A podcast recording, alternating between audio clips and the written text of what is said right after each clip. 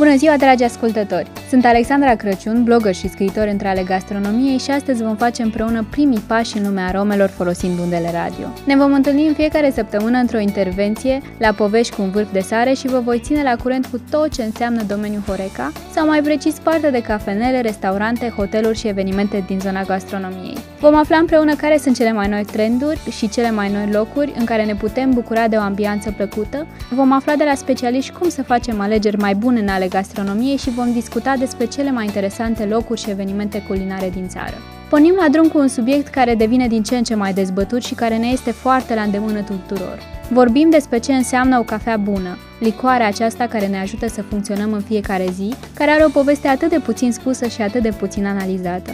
Piața de cafea din Cluj și din România este în continuă creștere și acest lucru poate fi ușor observat prin numărul mare de cafenele apărute în ultimul an.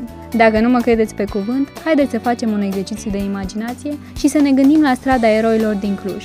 Să spunem că pornim la numărul 4 cu o cafea pe nume Roots. Apoi mergem mai departe către Cinema Victoria și dăm de numărul 7 și de celebru Olivo Cafe. Apoi la numărul 19 dăm de Tucano, o franciză din Moldova, urmând la numărul 25 să ne cumpărăm un to-go de la Fields, iar la numărul 49 să ne luăm doza de energie de la Narcofi, cea mai nouă cafinea din Cluj, cum zicea Caragiale.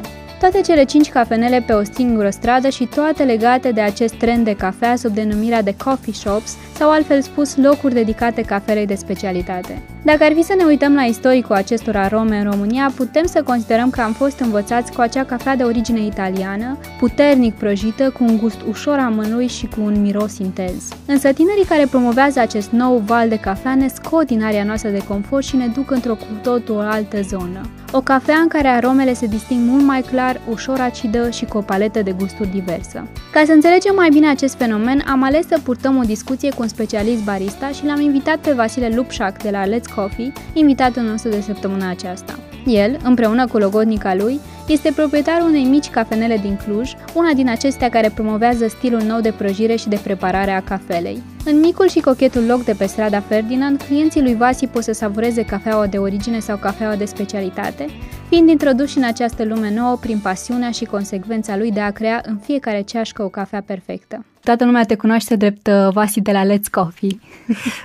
Cum a început povestea asta cu cafeaua? Povestea cu cafeaua s-a născut dintr-o pasiune. Eu am experiență de 10 ani în domeniu. La început am lucrat cu cafea gourmet și între timp, uh, după ce am lucrat uh, în diverse locații din Cluj, acumulând niște bani, am deschis o cafea la Sighet. Primii doi ani am lucrat cu cafea comercială, după care am tins spre a dezvolta domeniul cafelei un pic mai mult. Am simțit că nu este de ajuns ceea ce facem cu cafeaua respectivă. Am anticipat acest val al cafelei proaspăt prăjite și cafelei de specialitate. După un timp am început să ne achiziționăm uh, aparatura necesară și am trecut pe cafea de specialitate. Vorbești tot timpul la plural, explică-ne un pic de ce vorbești la plural. Păi vorbesc la plural pentru că alături de mine tot timpul este Oana, logodnica mea, cu ea am început uh, această pasiune. Spune-ne un pic ce înseamnă cafeaua de specialitate. În primul rând, uh, cafeaua gourmet, cafeaua comercială, este o, o cafea care este mai uh, slab calitativă, Adică nu cunoaștem nimic despre ea doar că este prăjită și ambalată de o anumită firmă. Cafea de specialitate este o cafea care crește într-o anumită zonă geografică cu un anumit microclimat, de obicei cunoaștem producătorul, cunoaștem uh, ferma, zona, regiunea în care este crescută cafeaua, altitudinea, varietatea bobului de cafea. Uh, și de ce sunt importante informațiile de genul ăsta?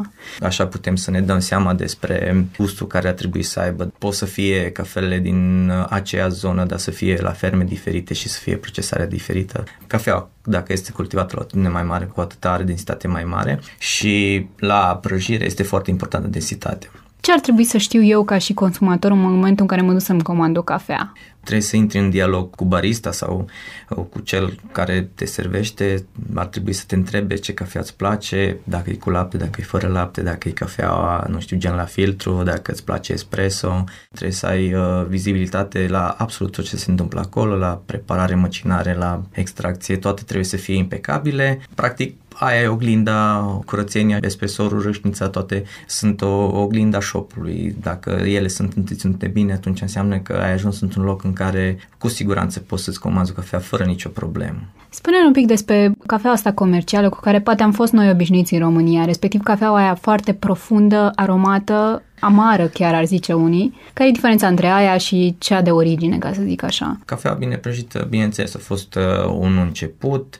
Ea are un gust ușor amărui din cauza prăjirii. Bobul uh, este aproape negru, la suprafața bobului uh, putem să observăm niște uleiuri care ele practic ne dau corpolența. Dacă este prăjită mai tare, ea nu poate să dezvolte gust în afară de un bitter, o amăreală și cumva o dulceață, dar dulceața aia este cumva relativă. Cafeaua de origine și cafeaua de specialitate sunt două lucruri diferite, origine și specialitate, dar vorbim de cafea de specialitate pentru că asta avem la noi la shop. Este prăjită mai light, mai puțin este prăjită și atunci în acest fel putem să deosebim o complexitate mai mare, putem să descoperim o aciditate care aciditatea reprezintă gustul ăla de fruct, puțin acrișor și este mult mai, mult mai plăcută, nu are nevoie de zahăr, este foarte plăcută la gust, nu-ți lasă o gură uscată ca și cealaltă gurme care este prăjită mai tare. Bun, și atunci dacă am ajuns la subiectul ăsta cu arome și gusturi, ce înseamnă o cafea bună pentru tine, Vasi? Fiecare cafea care o aducem la noi la shop are caracteristicile ei și o gustăm și o savurăm și ne bucurăm de ea tot timpul. Cafea mea preferată este o cafea din uh, Etiopia, ușor acidă și ciocolatie pentru gust de espresso. La filtru, note florale, nu știu, să regăsești și asomie sau Flori de portocale este o... Dar nu sunt induse, adică când te duci la un coffee shop și ți se zice că, uite, urmează să simți niște note florale și un pic de scorțișoare sau și nu e, de fapt, modul în care voi ne induceți gusturile astea? Păi nu deloc, pentru că noi ne ținem foarte mult uh, legat de informație care o avem de la producătorii de cafea, de exemplu, acum avem o cafea din Columbia care este cultivată la 1700-2300 de metri și dezvoltă note de măr roșu, ciocolată neagră, arburile de cafea și a mineralele din sol și în așa fel, cu ajutorul prăjirii dezvoltă anumite note. Bine, sunt cumva măr roșu. Acum e, este asociat și caramel, vanilie, zahăr brun sunt note asociate, sunt note care poți să le simți, dar experimentând și brun foarte, foarte multă cafea și diversificând foarte mult. Deci e ca la vinuri, ca să înțeleg așa. Există exact. și aici un proces de degustare asemănător la vinuri. Trebuie să-l atingem ceva palete în gură. La vârful limbii simți dulcere, lateral simți acrișorul, pe toată limba simți corpulență, adică când spunem corpulență, spunem cum simți cafeaua ca și lichidul? Simți mai, mai grea, mai, mai densă ca și un lei, un, ca și apă, are corpulență mai slabă. Dacă e mai corpulență mai mare, este mai densă, mai, mai plăcut. Cum o simți așa în gur? Și la fel și aromele. Mirosul este foarte important la un espresso sau la cafea la filtru. Dacă este un miros plăcut, miros dulce, miros, nu trebuie să fie amărui sau deci cafeaua cu care am fost noi învățați, așa amăruie, puternică, bitter, nu este bună? Este bună. Acum cel mai mare barometru e ceea ce ne place nouă. Deci dacă oamenii sunt deschiși și caută gusturi noi și experimentează gusturi noi și le place, atunci este bun. Dacă nu gustul lor de acid, acru, atunci nu este pe gustul. Nu s-au obișnuit cu acest uh, trend sau acest val al cafelei cu proaspăt prăjit și mai, mai deschis, mai light. Sunt oameni care caută și robusta, care la robusta e o cafea care crește la orice altitudine. Nu este pretențioasă, nu este rezistență la dăunători și nu dezvoltă niciun gust. Dezvoltă doar gust pământiv și amărui. Sunt două tipuri de cafea, robusta și arabica. Exact, două tipuri de cafea, robusta și arabica. Arabica este o cafea cu arome, cafea plăcută, cafea mai deosebită. Cea robustă este o cafea care, bineînțeles, este foarte important și robustă.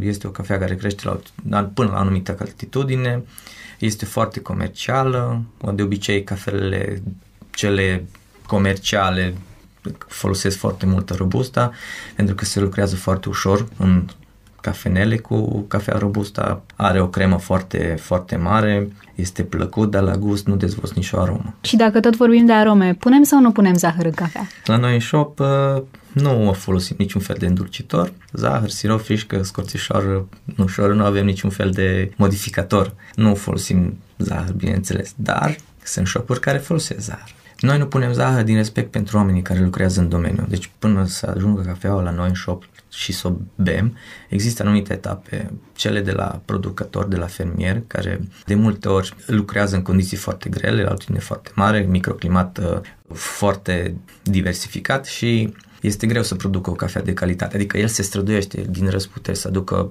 bobul, fiecare bob îl culege manual, când numai în momentul când uh, bobul ajunge la coacere, după aceea uh, să-l prelucreze, să-l ambaleze și să-l depoziteze este foarte, foarte greu. Și atunci, dacă ne-am pune noi zahăr, atunci am anulat munca celor din spate. La fel la prăjire se întâmplă adaptarea profilului de prăjire pentru fiecare cafea care să scoată în arome clare și evidente. Deci noi nu punem zahăr în cafea pentru că anulăm munca tuturor celor care au lucrat până să ajung cafeaua la noi. Modifică aromele total. Avem voie să amestecăm espresso pe care îl primim sau nu?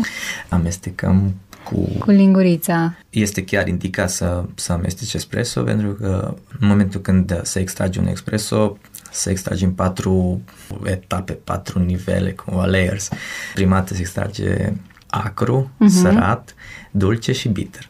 Bine, noi ne stăduim să nu extragem și bitter. Deci avem trei arome, trei gusturi și dacă nu le amestecăm, atunci o să le servim uh, pe fiecare etapă de extracție. E bine să amesteci, pentru că atunci se omogenizează și crema deasupra și, și conținutul espresului și atunci putem să gustăm un espresso echilibrat. Eu sunt o clientă care vine la tine și îți spun că îmi doresc să beau o cafea. N-am mai fost niciodată la un uh, coffee shop, nu știu ce înseamnă asta. Până acum să zicem că am băut numai cappuccino cu o cafea comercială, cum le ziceți voi. Așa. Ce îmi recomandați? Care e parcursul? Prima dată e foarte important uh, să-ți alegi dacă vrei cu lapte sau vrei fără lapte. Cu lapte. Cu lapte, foarte bine. Noi folosim doar espresso dublu la preparat cu lapte și acum urmează să te întreb cam cât de mult lapte dorește în espresso. Mai întâi ar trebui să-mi explici de ce cu espresso dublu. Poate sunt într-o zi în care nu vreau o doză atât de mare. Bine, dacă nu vrei cu o doză așa mare, putem face cu un singur espresso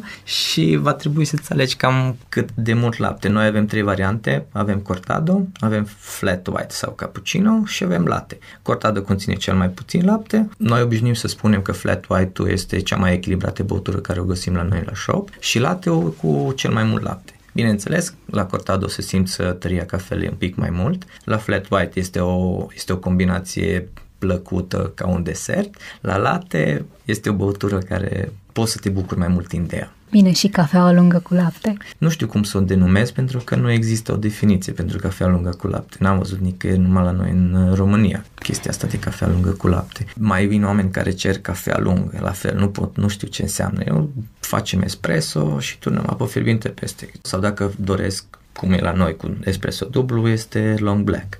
Și se știe clar ce înseamnă long black și ce înseamnă american. Avem voie să punem lapte rece în cafea? Avem voie, ce să nu avem voie.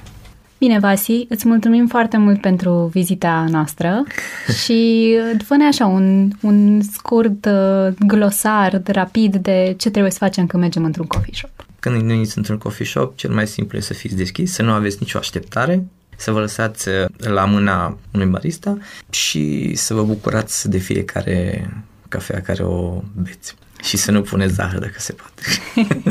În speranța că rubrica de săptămâna aceasta v-a strânit interesul între ale cafelei și că v-am pregătit suficient de bine încât să doriți să încercați aceste arome de specialitate, cred că e momentul să vă prezint care vă sunt variantele.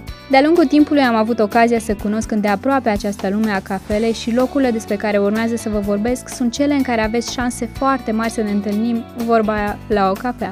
Dacă sunteți în Cluj, trebuie să încercați Let's Coffee de pe strada Ferdinand pentru abordarea prietenească, deschisă și caldă pe care o are Vasi față de clienții săi. Pentru zilele în care aveți chef de socializare și deschidere de a cunoaște oameni noi, vă recomand Roots de pe eroilor numărul 4 sau așa zisa sufragerie Roots, cum îmi place mie să le spun. Dacă vă aflați prin Iulu și aveți nevoie de o doză de energie, e musai să treceți pe la Beautiful. Pentru zilele între prieteni și în gașcă, vă recomand Meron de pe strada Napoca. Și dacă aveți chef să stați la taclare câteva ore și chiar să aprofundați subiectul acesta al cafenelelor, atunci cu siguranță trebuie să mergeți la Narcofi. Dacă sunteți nevoiți să călătoriți, lumea cafelei din România este extrem de generoasă. La București e musai să treceți pe la Origo, Steam și M60, la Timișoara trebuie să vă beți cafeaua la Mocru, în Oradea trebuie să mergeți la Ristretto și la Baia Mare ar trebui să încercați Fresco. Acestea fiind spuse, să ne auzim cu bine săptămâna viitoare când vom discuta despre o categorie de bistrouri care au denumirea de speakeasy, niște locuri foarte speciale de care e foarte probabil să nu fie auzit încă. Dacă vreți să aflați mai multe despre locurile prezentate în emisiune sau dacă vreți să intrăm în legătură, mă găsiți pe www.vârfdesare.ro. Ne auzim săptămâna viitoare!